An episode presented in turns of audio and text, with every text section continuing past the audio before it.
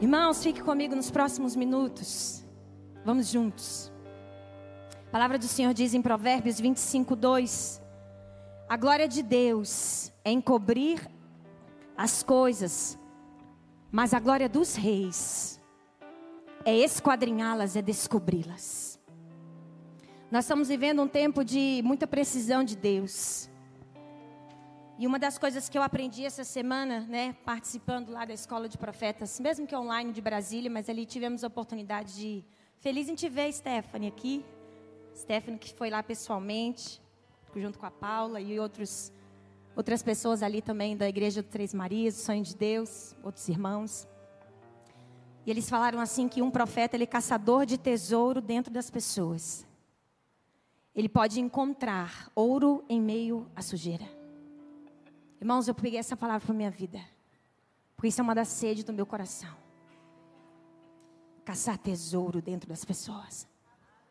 Entender que as pessoas portam algo de Deus.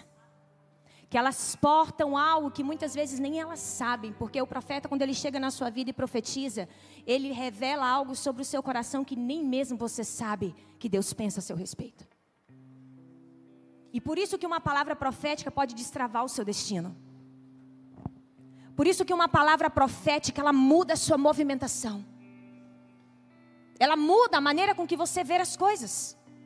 E nesse mês sobre gratidão, Deus agregou isso ao meu coração e falou: Camila, gratidão e grandeza leva as pessoas a mudarem a maneira de pensar em relação ao que é ser grande.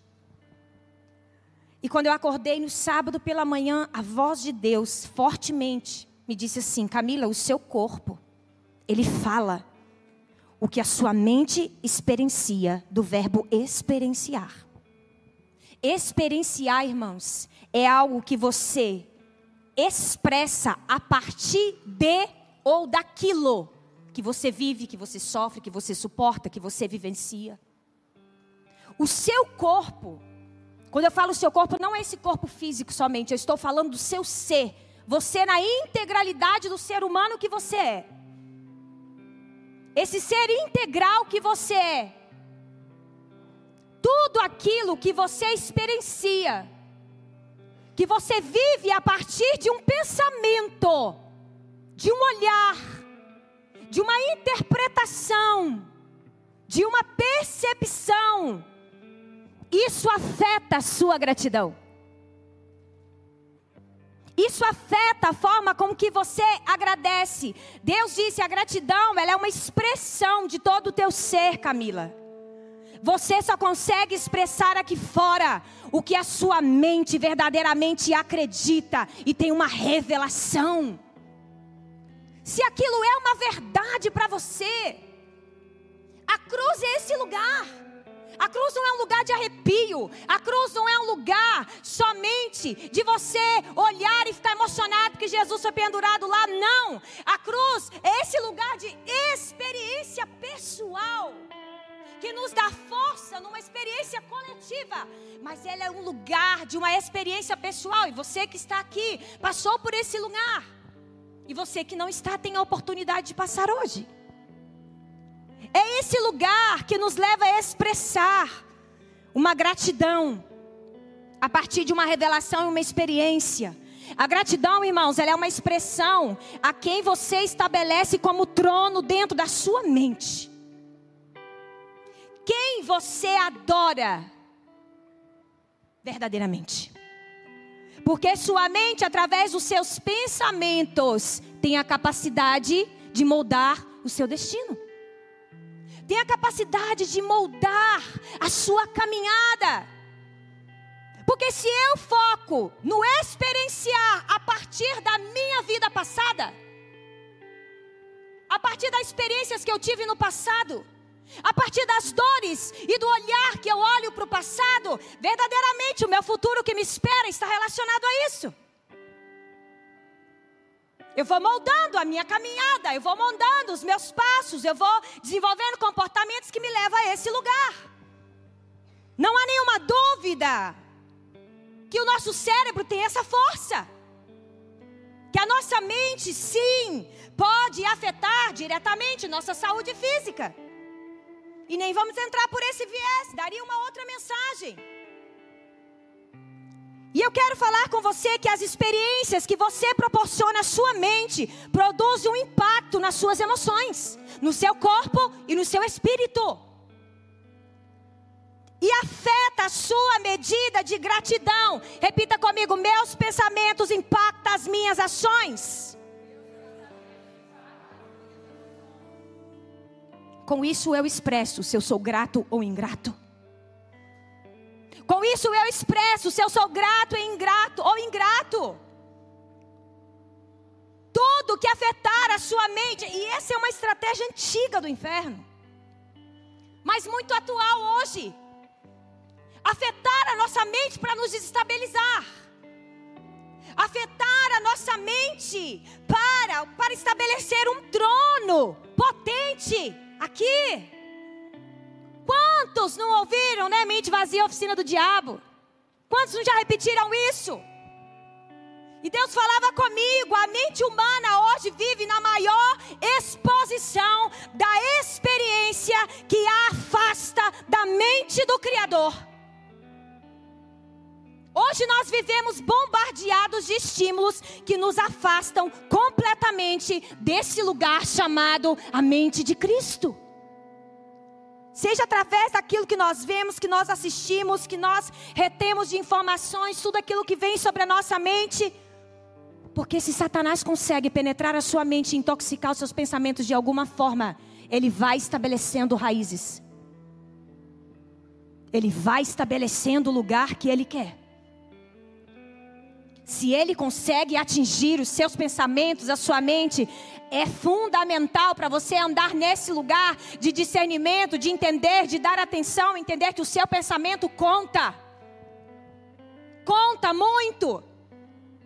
Porque se tem uma das coisas que atendendo pessoas eu tenho experimentado, é que a maior artimanha das trevas é esconder de você a sua identidade. É esconder quem você é em Cristo. É esconder quem você é em Deus. É esconder da sua mente. Ele camufla, ele faz de forma ardilosa, ele engana, ele distorce, ele faz, trabalha com, com a sua inflexibilidade psicológica. Ele faz de várias formas. Sabe para quê? Para que você não descubra quem você é verdadeiramente. Porque se você descobrir, você se torna uma ameaça para o inferno. Se você é posicionado na grandeza, onde Deus te colocou, com uma verdadeira motivação, entendendo o que é ser grande, ter uma mentalidade grande, verdadeiramente, segundo esta palavra, o diabo sabe que você é uma ameaça para ele. Tenho convicção, tenho certeza no meu coração que esconder a sua identidade, fazer toda essa arquitetura, é uma realidade. Ele quer que nós nos tornemos escravos de olhos vendados das verdades de Cristo. Escravos de olhos vendados para as verdades de Cristo em sua vida. Muitas pessoas hoje olham de andam de olhos abertos, mas não veem. Muitas pessoas hoje andam de olhos abertos, mas estão cegas nos seus sentidos espirituais e não conseguem enxergar as verdades de Deus para a sua vida. E isso passa por nós que estamos sentados aí e passa por quem ainda vai ouvir falar dele. Porque se os nossos pensamentos são afetados pelo maligno, ele começa a construir as fortalezas que ele quer construir. Se ele constrói fortalezas, ele coloca vigias. Se ele constrói fortaleza, ele coloca guardas na sua mente. Para que você não avance para que você não creia, para que você não acredite naquilo que Deus tem para você. Deus falou comigo assim, Camila, existe milhões de pessoas nesse momento presas dentro de presídios. Mas existe bilhões de pessoas que estão aprisionadas em cárceres mentais. Pessoas que estão aprisionadas em cárceres mentais. Pessoas presas dentro da sua própria mente. Dentro da trama da mente, dentro dos enigmas da mente, preso nesse lugar. acreditando em mentiras, acreditando em voltas e voltas, pensamentos e pensamentos que vão corroborando para você não acesse a revelação do Cristo vivo. Faz muitas vezes até com que você leia a mente do outro. Isso é uma distorção, sabia? Você muitas vezes pode ter sido convidado para ir a um lugar e você vai, eu não vou, porque lá as pessoas vão pensar que eu sou assim. Porque lá as pessoas vão pensar que eu sou assado. Porque lá as pessoas vão achar que eu sou dessa maneira. E você para nisso. Você simplesmente cai em uma trama. Porque você quer, além de nós nos conhecer, não conhecermos direito os nossos, a gente ainda quer conhecer o do outro. A gente ainda quer conhecer mais a mente do outro que a nossa. E começamos a, a colocar mais mais, mais matéria-prima nesse emaranhado dentro da sua mente. Deus falava comigo assim, isso, isso na verdade eu anotei aqui, eu li um dia no livro que diz assim, presta atenção, você pode passar três semanas sem comida. Você pode passar três dias sem água. Você pode passar três minutos em apneia sem oxigênio. Mas você não pode passar nem mesmo três segundos sem pensar. Você consegue entender a força dos seus pensamentos. Você pode ficar sem comer. Agora eu falei igual aquele menino sem comer, né? Sem comer. Você pode ficar sem beber. Você pode, mas você não pode ficar sem pensar. Três segundos. Nós temos cerca de 17, 18 mil pensamentos por minutos. A nossa mente, gente, é um um lugar perigoso e favorável, uma vez sadio, mas uma vez doente. Paralisa você, adoece você. E você acha que o, o diabo vai trabalhar onde na sua vida? É dentro dela, promovendo, falando, soprando, sugestionando. E a partir do momento que você não questiona esses pensamentos, você começa a dar corda. Você não questiona. Fala você, não, isso já é uma verdade. É verdade, é isso mesmo. Você em nenhum momento começa a pensar em um outro cenário a partir daquele pensamento. Isso aqui parece óbvio, mas eu não vou pelo óbvio. Isso aqui parece real, mas eu não vou pelo real, porque eu sou chamado para andar em fé. A fé é a antecipação das coisas. Eu não vou caminhar nesse, nessa, nessa racionalidade, nesse caminho o tempo todo. Eu preciso crer. Se a palavra diz que eu tenho que crer, eu vou crer. Se o medo diz que eu não vou crer, eu não vou andar sobre o medo. Eu vou andar sobre as promessas, sobre as verdades que Deus diz e fala ao meu respeito. A gratidão, gente, ela é uma chave que ela te põe em movimento. A Bíblia fala assim: entrai pelas portas de louvor e dei graças e agradeça. Entrar é movimento, vai, vai, agradeça, entra. Não é parado. Se eu quero agradecer Suca por algo que ela fez na minha vida, eu entro, eu vou em direção, eu me aproximo. Olha o Fábio e a Mari ali, não tinha visto. Eu vou em direção. E Deus falava isso comigo. A, a gratidão produz um movimento na sua vida em direção a mim que faz você reconhecer que você não precisa de andar sobre o medo na sua vida. E aqui eu entro associando a gratidão com a grandeza. Eu escutei uma frase da Irene, que de, de tudo que ela disse foi a que me marcou. E eu quero falar sobre ela. Quando a Irene, uma grande mulher de Deus, esteve aqui, falou, fala fortemente na área, várias áreas, eu nem sei que área que aquela mulher fala, é tanta coisa que ela é tão inteligente. Fala sobre tudo que vocês imaginarem. Ela falou assim, e a partir daí eu comecei a pensar nisso. Vocês não são uma igreja de grandes multidões. Vocês são uma igreja que foram chamados para formar pessoas grandes. É diferente. Uma coisa é ser uma igreja de grandes multidões. Cada um na sua medida cumprindo o seu chamado. Outra coisa Vocês foram chamados por Deus para formarem pessoas grandes. Eu estou diante de pessoas grandes. Eu estou diante de pessoas criativas. Eu estou diante de pessoas que acessam o imaginário de Deus. Eu estou diante de pessoas prósperas. É isso que eu vejo. Eu não vejo outra coisa. É isso que eu vejo no meu espírito. Porque eu não olho para a sua história, para mim não me interessa de onde você veio, não me interessa se você foi bom ou foi ruim, se você foi um adolescente que usou droga, não usou droga, se você fez sexo antes do casamento, para mim não interessa nada disso. Eu quero ter uma visão profética daquilo que você está se tornando, não daquilo que você foi, mas daquilo que você está se tornando. E eu vejo, eu olho para a vida da Sheila e do Bruno, eu falo, gente, o que, que eles estão se tornando? Eu olho para a vida do Tiago, eu olho para a vida da Keila, eu olho para a vida do Azaf, eu olho para a vida do Marcelo. Para a vida de vocês, eu falo, o que, que eles estão se tornando, Vanessa e Tiago? Não o que eles fizeram. Eu olho para a vida da Lu, para a vida do Tiago, falo, não, do Tiago, da Flávia. Eu poderia falar tantos nomes aqui, da Gabi, da Ilza, do seu esposo. Eu falo, não é o que eles fizeram Deus, gente, não é preso a presente, passado e futuro. Grave isso. Deus passeia na eternidade. Ele é atemporal. Então você pode estar um ano numa luta. Para Deus é um piscar de olhos. Porque ele fala assim: para mim, um dia é como mil anos. Então nós temos que entrar nessa dinâmica profética e de fé que Deus nos chamou para viver. E ampliar a nossa mente para onde Deus quer nos levar e ampliar na nossa mente para onde Deus quer nos levar.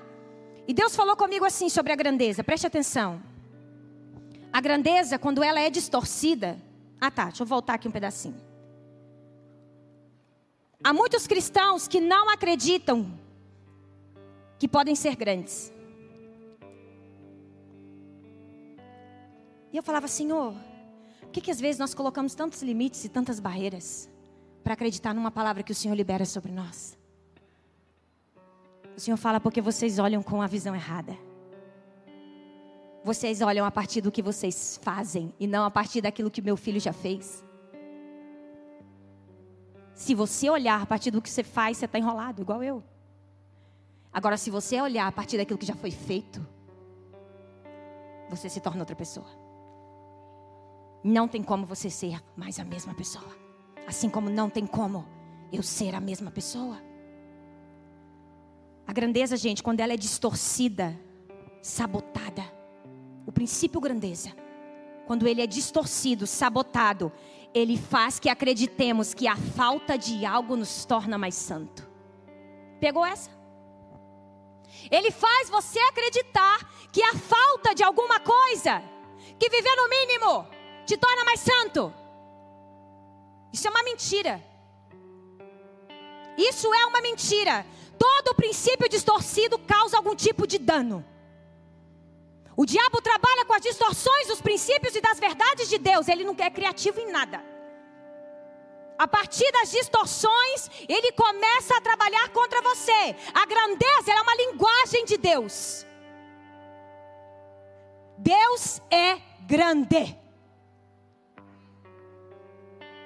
Olha para a fauna, olha para a flora, olha para o mar, olha para o céu, olha para o universo, olha para tudo ao seu redor. Deus é grande. Irmãos, eu fico olhando o que está acontecendo hoje. A temperatura chegar a uma sensação térmica de 58 graus no Rio de Janeiro. O ser humano acha que ele pode alguma coisa. Ele dorme num dia com uma temperatura de 25 graus e ele acorda no outro dia com uma temperatura de 58 graus de sensação térmica. Nós não temos o controle de nada, irmãos. Deus é grande. Eu não estou dizendo que Deus está aquecendo a terra, não estou falando nada disso. Tem questões climáticas envolvidas. Esse tal do El Ninho que para lá, vem para cá, vai para lá. O que está acontecendo no sul do país? Oremos pelos nossos irmãos do sul que estão tá, né, passando por tudo aquilo que estão passando. Mas eu estou dizendo para você o que? As coisas se diluem nas nossas mãos. Não tenta controlar nada, você só vai se tornar mais ansioso. As realidades se diluem muito fácil nas nossas mãos, nós não temos controle. Por isso eu quero te propor o caminho, confie em Deus. Que Deus sabe para onde Ele está te levando. Pode fazer 10 graus, pode fazer 58 graus. Deus não perde o controle da sua vida. Deus não perde o controle da tua história. Deus está dizendo: eu não vou olhar para você por uma circunstância momentânea que você está passando. Eu sei em quem você está se tornando e para onde você está indo. Para onde você está indo? Irmãos, Deus nunca poupou criatividade. É verdade ou não é, Ana Paula? Vocês já viram Deus poupar criatividade? Pega o livro de Gênesis. Fantástico! Deus nunca poupou criatividade. Ele foi fazendo nos detalhes. Somos uma geração, guarde isso no seu coração. Somos uma geração que sabota o belo pelo feio. Já reparou? A gente compra uma roupa rasgada achando que é bonita. A gente compra uma calça, eu não sou na contra também, não gosto às vezes de um look mais despojado. Apesar que a personal falou para não usar. Depois encontra a minha imagem. Brincadeira. Mas assim, nós temos facilidade em pegar o feio e substituir pelo belo. Pegar o feio e colocar no lugar daquilo que é criativo, daquilo que é que reluz, daquilo que tem beleza, verdadeiramente. Temos dificuldade de caminhar em grandeza, mas olha, eu vou te falar uma coisa que é forte, mas é verdadeira. Pobreza não santifica ninguém. Grava comigo isso, fala pobreza. Não santifica ninguém. E eu não estou falando só de pobreza financeira. Pobreza é muito além do que não ter dinheiro na conta. Tem muita gente que tem dinheiro na conta e é pobre. E tem muita gente também que não tem e tem uma mentalidade escrava. Os dois extremos. Satanás sempre trabalha com você nos extremos. Ou ele te põe muito embaixo ou ele te põe muito em cima. Ou você é muito ruim ou você é muito bom. Porque quando ele percebe que você não consegue fazer essa distinção e ter um equilíbrio e ter uma motivação correta no seu coração, ele te, vai te desvalorizar. Você é inadequado, você não presta, você não sei o quê, não sei o quê. Mas também, quando ele vê que essa estratégia não funciona com você, porque você não veio de um lar aonde você não teve validação emocional e seus pais te validaram, falaram que você é um bom filho, tarará, tarará, você foi construído emocionalmente para esse lugar. Então você não luta com esse lugar da desvalorização. Aí ele vai para um outro caminho. Ele vai inflar você. Ele vai encher o seu ego. Ele vai colocar você lá em cima. Que aí ele vai falar: Você é muito bom.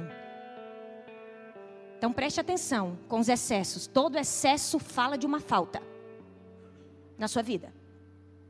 Todo desequilíbrio fala de algo que está faltando dentro, de algo que está desproporcional dentro, nesse ambiente. Só que caminhar em grandeza, gente, não é sobre ter dinheiro. Ter uma mentalidade grande, vou te dar alguns exemplos. Saber perdoar do que ter razão, isso é grandeza. Isso é ter uma mente grande. Saber perdoar, ao invés de querer ter razão toda hora, pensar grande. Isso não é pensar escravo. Isso não é pensar pouco. Caminhar a segunda milha com alguém que te perseguiu, isso é pensar grande. Vocês conseguem ver que isso é, um, isso é um princípio, isso é um atributo de Deus, muito precioso, que foi totalmente distorcido, que acha que grande é ter isso e ter aquilo. Gente, Deus não é minimalista nesse sentido. Cobrir a nudez de alguém e não expor a pessoa à vergonha, isso é pensar grande. Quando você tem a oportunidade de expor uma pessoa e levá-la à vergonha, ainda que você tenha razão, ainda que você saiba que você, tá, que você foi injusto contra você, mas você escolhe porque você é grande. Você pensa como a mente de Cristo. Você fala, eu não vou expor a nudez dessa pessoa, eu não preciso de envergonhá-la. Eu não preciso de levá-la à vergonha. Que ela se entenda com Deus. Não precisa, queridos. Se mover em honra, isso é grande. Isso é ter grandeza, gente. Se mover em lealdade, isso é ser grande. Está escasso. Escasso no mundo, gente leal. Gente que você pode virar, dar a chave da sua casa, dar a chave da sua empresa. Fala assim: eu vou tirar um mês de férias e quando eu voltar, eu sei que a minha empresa vai estar do mesmo jeito, porque os meus funcionários são leais. Vai nessa. Muitas vezes escasso, porque as pessoas gostam da mediocridade, gostam de pensar pouco, gostam de se apegar a pensamentos pequenos. Escolher amar ao invés de ferir, isso é grandeza. Não somos uma casa chamada para formar multidões, somos uma casa chamados para formar pessoas grandes. Vocês estão comigo? Estou no meio da palavra, você pode dar um amém forte? Tenho mais um tempo. Vocês estão recebendo algo nessa manhã? Amém? Fico feliz.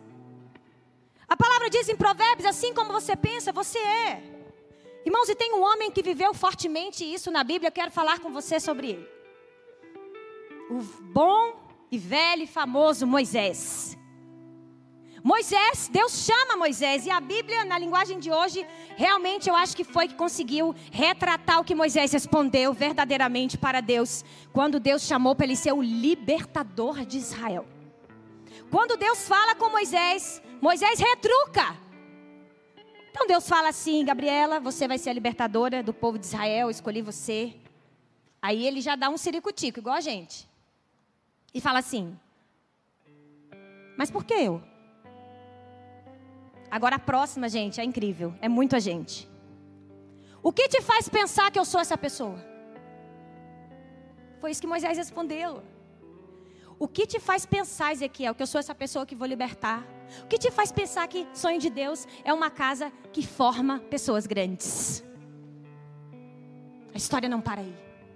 A história não para nas nossas limitações. A história não para nas nossas crenças. A história não para no nosso pecado. A história não para nesse lugar pequeno. A nossa história é construída em Deus. E aí, Deus responde para ele assim, demais.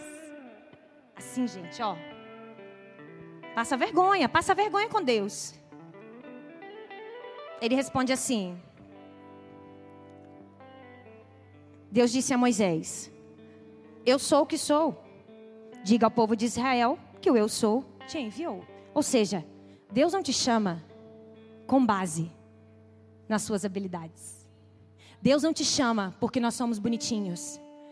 Quando ele olhou para Moisés, ele falou, ele não olhou para as fraquezas de Moisés. O que te faz pensar que eu sou essa pessoa? Ela falou, querido, eu não estou olhando para você, eu estou vendo para aquilo que eu vou fazer através de você.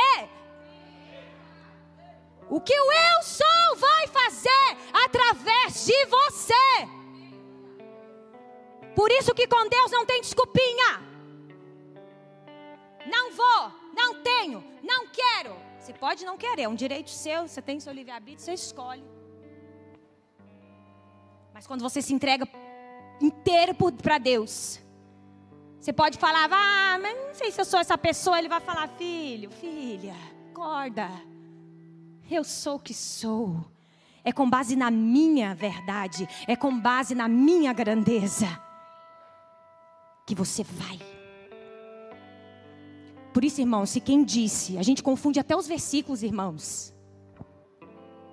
A Bíblia diz assim: que eu diminua e que ele cresça. O crente pega o que eu diminua com tanta força. Para santificar mais ele, né? O orgulho não tomar conta.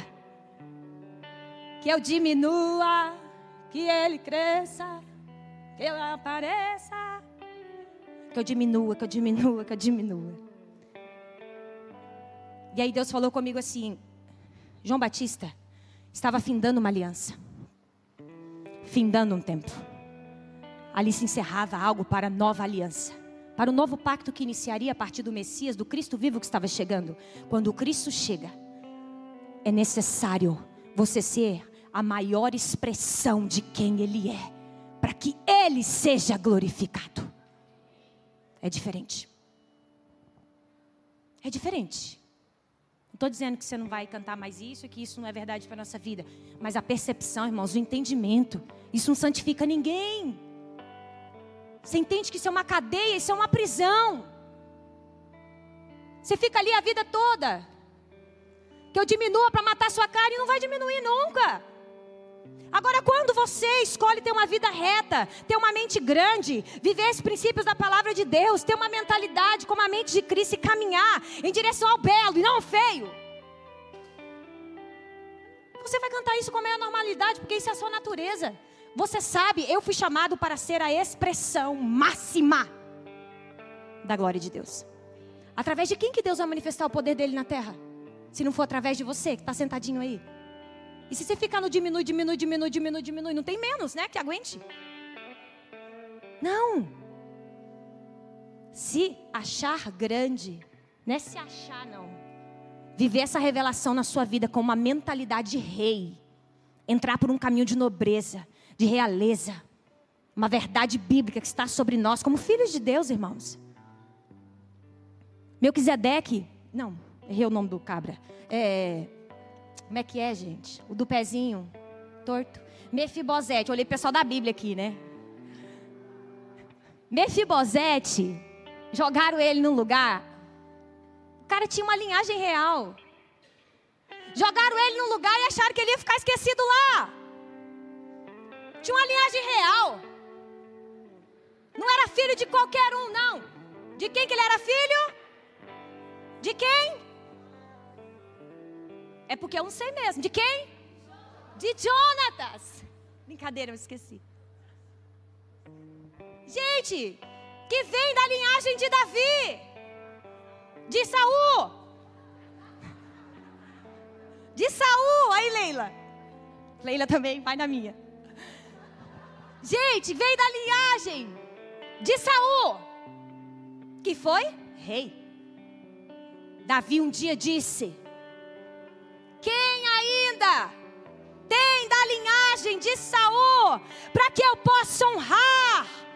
Não é que lembraram do rapazinho com os pezinhos aleijados, que ninguém dava nada para ele e que estava esquecido em Lodebar? Acertei? Uh! O nome da cidade era mais difícil que todos. Em Lodebar, que tem um significado muito forte, que eu também não lembro no momento, mas Terra esquecida. Sabia que tinha uma revelação aí. Terra esquecida. Mas ele tinha uma linhagem real. Deus não esquece, gente. Deus manda chamar. E aquele cara viveu tudo que ele tinha, porque Davi olhou para ele, transformou ele, posicionou ele aonde ele tinha que estar, na linhagem real, num caminho de realeza, vivendo aquilo que já vinha de geração em geração. Você tem esse chamado, você não foi chamado para estar esquecido. E é interessante que Moisés, Deus, me, Deus trouxe aqui um, um pensamento em relação a Moisés, eu anotei. Você sabe por que Moisés teve que ser criado na casa de Faraó? Deus falou comigo assim: eu o chamei para liderar a libertação dos israelitas da escravidão. Moisés, ele era hebreu. Ele era hebreu. Ele não tinha uma linhagem. E o Senhor falava comigo, ele teve que ser criado na casa de Faraó para que ele pudesse aprender a pensar e a se comportar como um príncipe. Ele teve que aprender a conviver na mesa ele teve que aprender a não pensar mais como um escravo. Quando Deus chamou ele, o que, que ele disse? Ah, sou gago, sou mais ou menos, né? Sou meio assim. E Deus falou: vai lá, fica agora dentro da casa com gente que, que entende o que é realeza, convive numa rotina real. Vai passar um dia dentro da monarquia na Inglaterra, em Londres. Passa lá um dia, com aquela galera toda lá. Que haja nome em inglês para falar o nome de todo mundo. Gente, é protocolo. É forma de. Você imagina, a mulher não tem liberdade de balançar o braço, tem que fazer assim, né? Não pode. Tem protocolos reais. Ela tem que ali andar. Estou falando da duquesa de Cambridge, a, a, a bonitona, a, a Kate. Tem que andar plena. Não tem um arrepio no cabelo. Faz parte do protocolo do ambiente em que ela vive. Obviamente nós não precisamos disso, graças a Deus, senão a gente enroscado, né? Mas nós temos uma realeza interior. Nós temos uma mente real. E com a mente que nós temos, nós entramos e saímos em qualquer lugar. Nós sabemos nos comportar em qualquer lugar, conversando com qualquer pessoa, não importa o nível hierárquico dela. Você sabe tratar com grandeza. Isso é ser grande. O resto é balela. E isso, gente, virou uma chave dentro de mim quando eu vi que Moisés foi para aquele lugar. Lembra que eu falei? O seu corpo fala do que sua mente experiencia. Experienciar a partir de. Moisés passou a ter um outro comportamento. Deu uma atrapalhada depois. Mas passou, quando ele voltou para a origem, né? Cai na origem, cai na natureza adâmica, faz umas besteiras. Mas, todavia, ele se tornou o libertador Deus falou comigo: um líder que é escravo internamente não pode libertar aquele que está na escravidão exterior. Se você é um chefe, se você é um líder, se você lidera a sua casa, se você lidera a sua empresa, se você é líder em alguma esfera ou lidera a si mesmo, você não pode libertar ninguém se você viver num ambiente de escravidão interior, aqui fora você não produz impacto. Por isso que nós temos que sair desses aprisionamentos nessa manhã. Sair desse lugar. Os primeiros 40 anos de Moisés foi dentro do palácio, gente. Aprendendo. Isso preparou ele para estar 40 anos no deserto. Sua vida você vai transitar, querido. Tem hora que você está no palácio, tem hora que você está no deserto. Tem horas que você está no palácio, tem horas que você está no deserto. Bem-vindo, a vida não é linear. A vida não é linear. A vida, as emoções não são lineares. Tem dia que você está no palácio, como a Kate lá, linda, maravilhosa. Tem dia que você está no deserto. No outro dia você está só o pó. É assim que funciona a vida real, igreja vida real. Mesmo com fé? Mesmo com fé. A fé, ela nos impulsiona, gente, a passar por esses lugares. Passar por esses lugares de deserto sem Deus é a maior fria da vida. Você fica lá dando volta o tempo todo e não acha o caminho, e como você está preso num labirinto. Ou então, já viu aqueles ratinhos naquele negócio? Aqueles experimentos que ele fica lá assim, dando voltinha? É isso. A vida não é linear. A vida com Deus é emocionante. A vida com Deus é você entrar numa aventura e realmente você às vezes não sabe para onde está indo. Porque se Deus te der o um mapa todo, você já para no meio. Você fala, não vou. Não vou nem, nem entrar nessa fria. Não! Quando você entra num quarto e você acende a luz, a luz fala com você? Não. Mas ela faz você enxergar. Às vezes você acha que Deus não está falando com você. Mas Ele está depositando luz dentro de você. E Ele faz você enxergar. A luz é para fazer você enxergar. Para onde eu vou? Para onde eu tenho que ir? E a luz, ó, vai te guiando, vai te direcionando. Amém? Como deve ter sido para Moisés ficar dentro de uma cultura de um palácio, ser educado num palácio, ter uma mente dentro de um palácio. Moisés, gente, passou a acreditar que ele era importante. Moisés passou a acreditar que essa libertá-los seria para ele. Anda com Deus, e aí você vai me dizer depois o que, que você vai acreditar. Anda com Ele todo dia, que eu duvido que você vai deixar de acreditar naquilo que Ele tem para sua vida. Não é andar um dia, não é vir na igreja um dia. Não. Anda com Ele, gruda nele. Deixa Ele guiar você, deixa Ele te colocar na montanha russa e falar assim: agora, filhinho, aperta o cinto, porque o negócio vai acelerar para sua vida. Agora para, porque você já foi longe demais. Agora quem faz sou eu. Tudo isso é andar com Deus. Tudo isso é andar com Deus. Eu saí da minha cidade, gente. Vim com uma empresa para cá, contratada, um excelente salário. Achava que eu ia para área executiva, ia crescer e tal. Cheio de conversinha. E aí Deus falou: com dois anos que eu estava aqui, eu fiquei desempregada, não tinha nem onde morar. Não tinha tudo num dia. A empresa trouxe a gente com tantas regalias que eles mandavam entregar comida. Ó, tal horário sua comidinha está chegando, tal horário está chegando seu café da manhã, porque eu não quero perder vocês como funcionários, eu quero vocês na empresa. Eu, Zelinda e outras pessoas. Acordava, abria minha porta, pegava minha comidinha, ou pegava meu, meu vale, ia num restaurante, almoçava, ó, aluguel, não preocupava, empresa pagava, faculdade também não, empresa pagava tudo. Quer fazer pós-graduação? Pode fazer também. Não durou, né? Que aí, ninguém é formado assim. Eu brinco aqui e falo: ninguém é formado na Disney. Você é formado é na fornalha. E literalmente a gente já está, nenhuma. Você é formado na fornalha.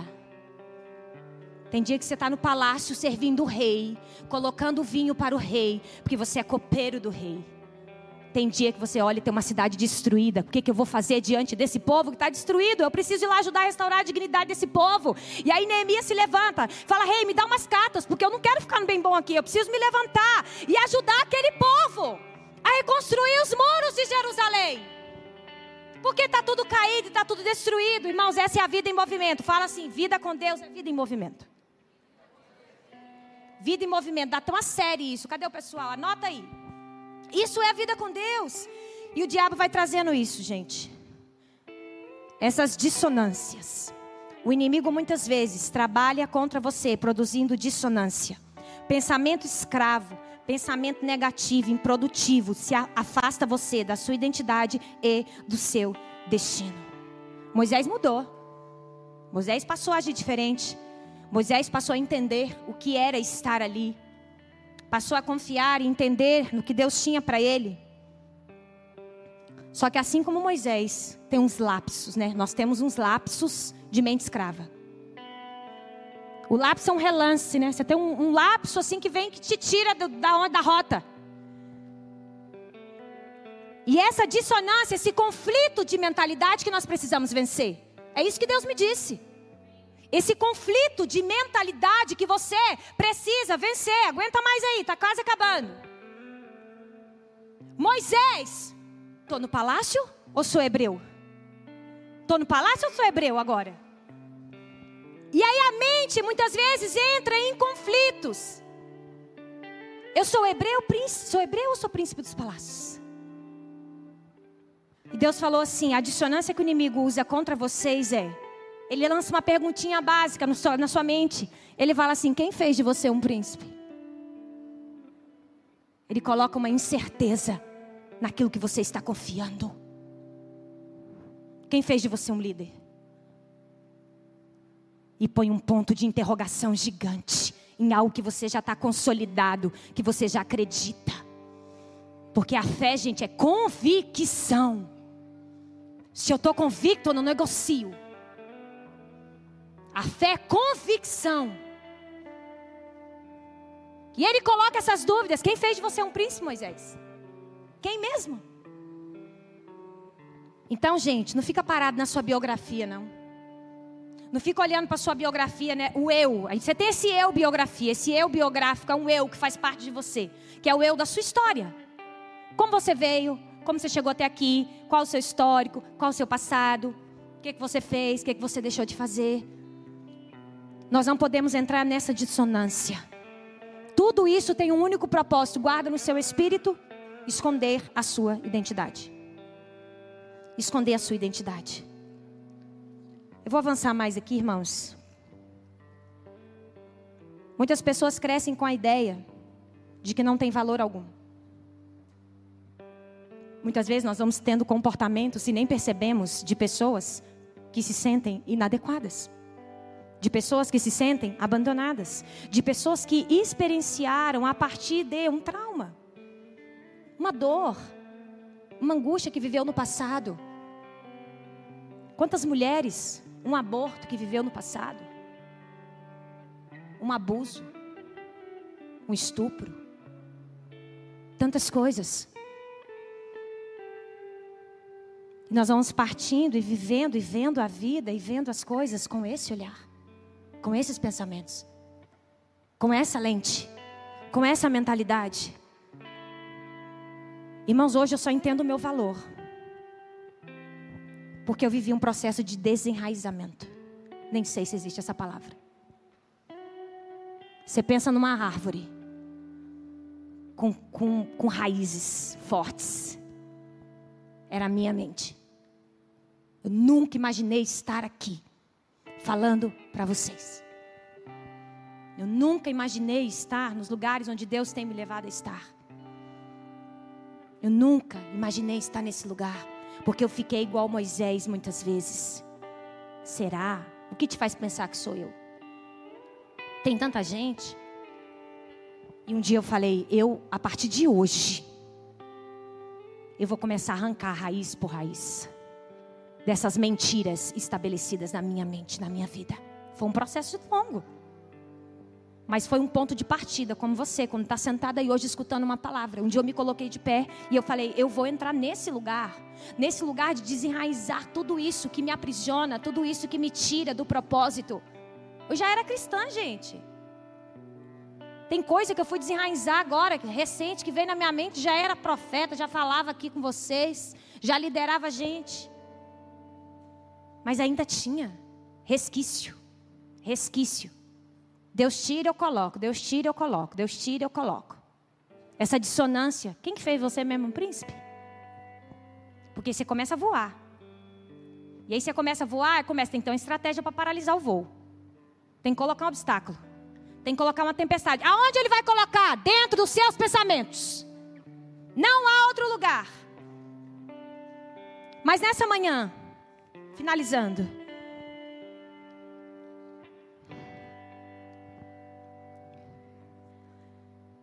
Eu quero te convidar a sair da prisão.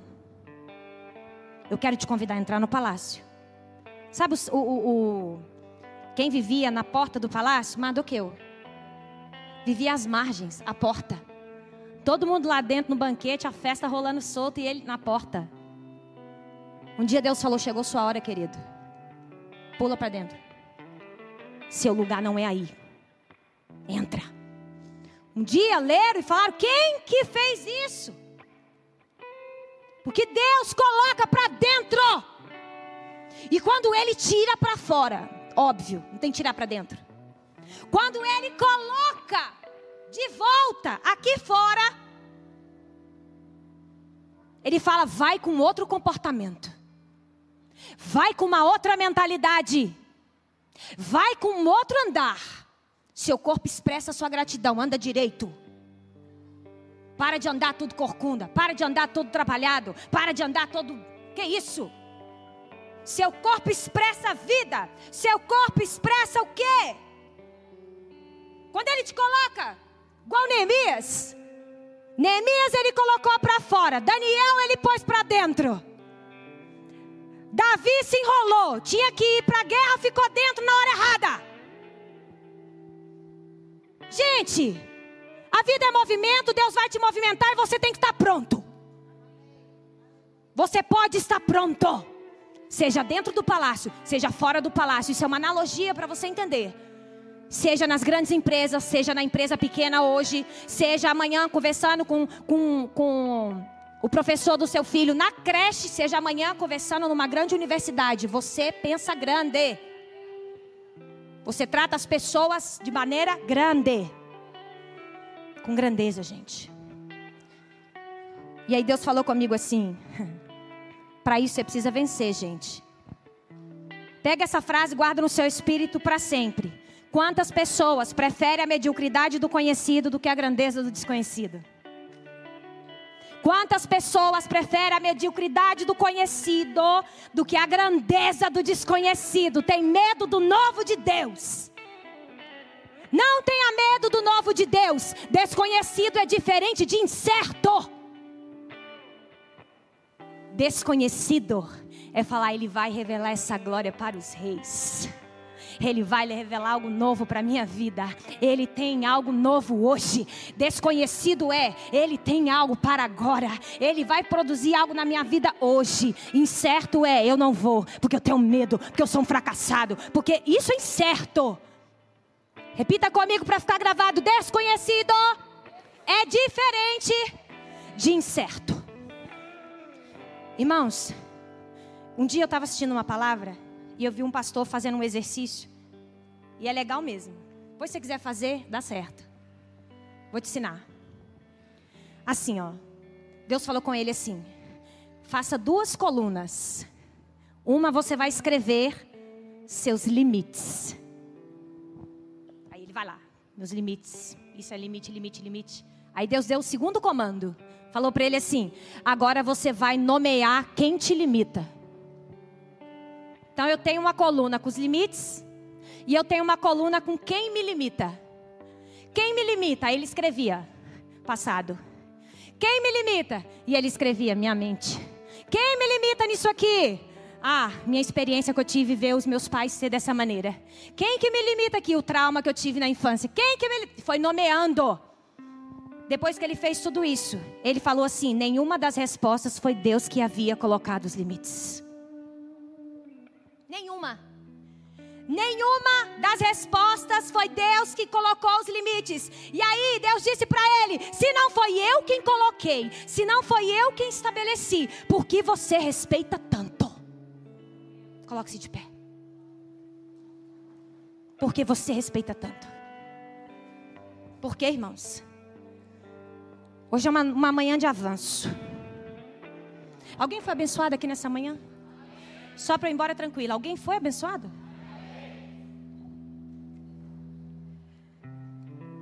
Deus falou assim: Camila, para de respeitar o medo mais que a promessa. Não respeite mais o medo do que a promessa. Creia no desconhecido, irmãos. Pedro não venceu a gravidade. Pedro venceu a incredulidade. A gravidade foi fichinha. Pedro, para quem não sabe, andou sob as águas. Fez algo inusitado. Mas Pedro, quando pisou na água, ele falou assim: Isso aqui é desconhecido, mas não é incerto. Ele falou assim: Eu vou pisar, já que é desconhecido. Logo após que ele pisou, venceu a gravidade, começou a andar sobre a água. Ele falou: é desconhecido, então eu vou, porque eu conheço a voz de quem está me chamando. Você conhece a voz de quem está te chamando nessa manhã? Deus tem muito mais para você do que você imagina. Eu quero orar por você hoje. Obrigada, Senhor. Irmãos, andar em grandeza pode ser o motivo da sua gratidão hoje.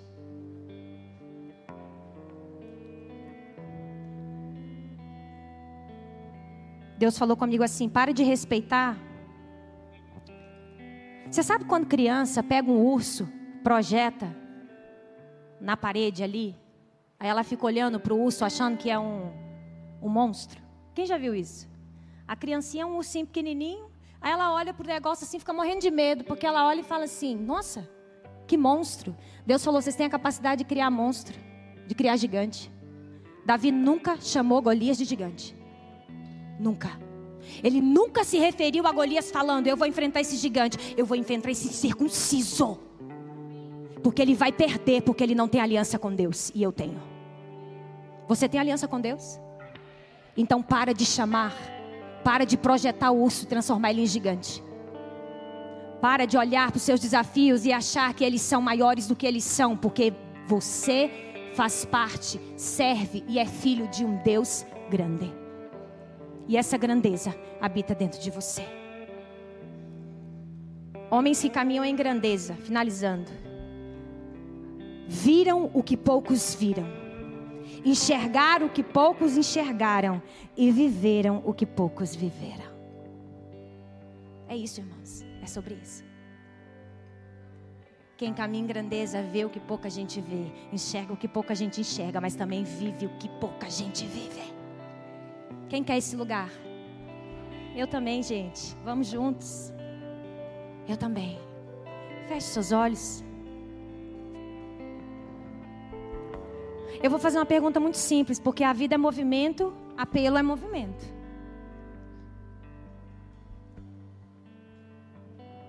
Eu quero que venha aqui à frente pessoas que. Três tipos de pessoas. Ninguém vai saber qual é o seu tipo, fique em paz. Hoje você sai da prisão e entra. Aqui, ó. Você fala, ainda tenho pensamentos. Hum, preciso fazer uma faxina aqui dentro. Eu quero que você venha aqui à frente, eu quero orar por você e essa faxina vai acontecer agora. Pessoas que já estão Fizeram como aquele cego lá que foi curado, já pulou de alegria, já entrou para o templo, e já saiu celebrando. Mas eu quero te chamar, dê um passinho aqui à frente, vamos orar juntos. Você que já está, você que se sente aprisionado ainda, talvez em algum pensamento, alguma desordem mental, quero que você venha aqui à frente, eu quero orar por isso agora. Você que precisa dar um passo para agradecer. Só um passo. Passe onde você está, mais para frente. Você dá um passo assim, ó. Eu quero agradecer. Porque Deus me tirou. Porque você está habilitado para isso hoje. Deus me tirou desse lugar. Da porta do palácio. E me pôs num lugar grande. Deus está trocando a sua mente hoje. Não perca, irmãos. A unção passa uma vez só, tá? Porque grandeza não está em promoção, não. Grandeza não é grátis. Deus está falando de algo poderoso. E eu tenho certeza que essa palavra, ela pode ser um divisor de água na sua vida. Porque você não se conforma com a maneira que você pensa. Coloque a mão no seu coração. Comece a conversar com Deus e fala: Deus, eu não sei muito bem o que falar. Mas eu entendi o que o Senhor trouxe, eu entendi. Eu quero, eu quero que o Senhor rompa os meus limites. Deixa Deus romper seus limites agora, em nome de Jesus. Feche seus olhos, se conecta com Ele. Deixa Deus romper os limites na sua mente. Deixa Deus romper os limites. Deixa Deus arrancar as travas. Deus está colocando você hoje em um caminho de realeza. Deus está colocando você hoje vai olhar a vida de outra forma. Eu profetizo agora que toda desordem mental, toda mentira do diabo, tudo aquilo que o inimigo, gente, foi colocando na mente, em nome de Jesus, começa a cair agora, agora, agora, agora, agora, agora. Eu declaro, eu declaro que o Senhor começa a trazer essa ordem aos seus pensamentos. Essa ordem aos seus pensamentos que Deus está rompendo, Ele está destravando agora. Pai, na autoridade do nome de Jesus, aqui está o seu povo, Senhor. Faça, Pai, uma varredura, varre, varre a mente de todos aqui. Limpa agora. Deus está tirando pessoas que não conseguem dormir. Só dorme com remédio. Deus está curando você hoje. Pessoas que querem viver e andar ansiosas. Deus está dizendo: pare de pensar no futuro o tempo todo e viva o presente. Viva o presente. Deixa o Espírito Santo hoje marcar a tua história, marcar a tua vida.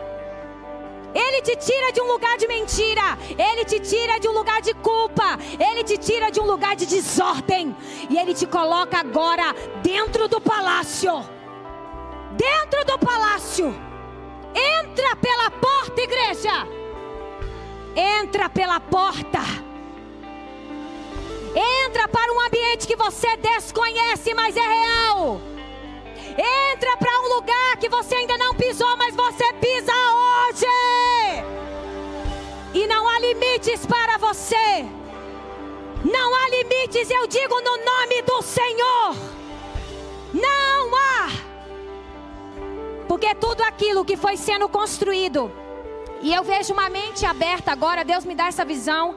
Eu vejo um emaranhado, mas tanta coisa embolada dentro. Meu irmão, eu vejo a mão de Deus agora. Ela entra. Ela entra. E ela vai puxando, vai puxando, vai puxando, e vai organizando, vai puxando, vai tirando para fora, Pai, profeticamente eu faço isso agora. Eu vou agora, Pai, agora vai tirando, vai tirando, vai tirando. Vai limpando, vai tirando toda dor de cabeça, toda enxaqueca. Todo transtorno mental, vai tirando, Senhor, vai tirando. Vai tirando. Põe a mão na sua mente. Repita comigo assim: Eu hoje com fé e convicção. Eu hoje recebo essa palavra sobre a minha mente, sobre o meu corpo, sobre o meu espírito. Eu me aproprio dessa verdade. E eu dou uma ordem agora a todos os espíritos. Eu dou uma ordem agora. Todas as mentiras terão que sair, porque o Senhor Jesus ele é poderoso para me tocar agora. E a partir de hoje, eu vou pensar de forma diferente. Eu vou ver de forma diferente. Eu vou andar de forma diferente. Eu vou contar até três e você vai, você mesmo vai gritar: sai agora em nome de Jesus. Mas você vai gritar, irmão, para o inferno ouvir mesmo que você está aqui na frente. Eu quero profetizar essa ousadia agora sobre você.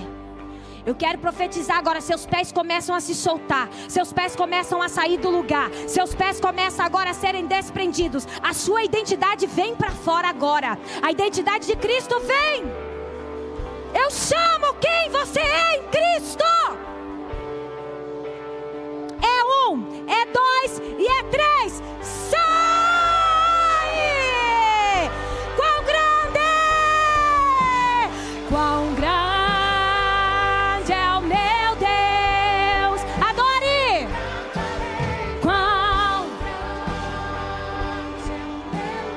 Pode voltar no seu lugar.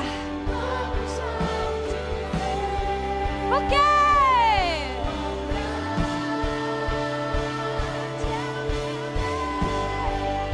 Aleluia. Obrigada pela paciência. Obrigada por vocês responderem aquilo que Deus colocou no nosso coração. Deus abençoe sua vida. Amém.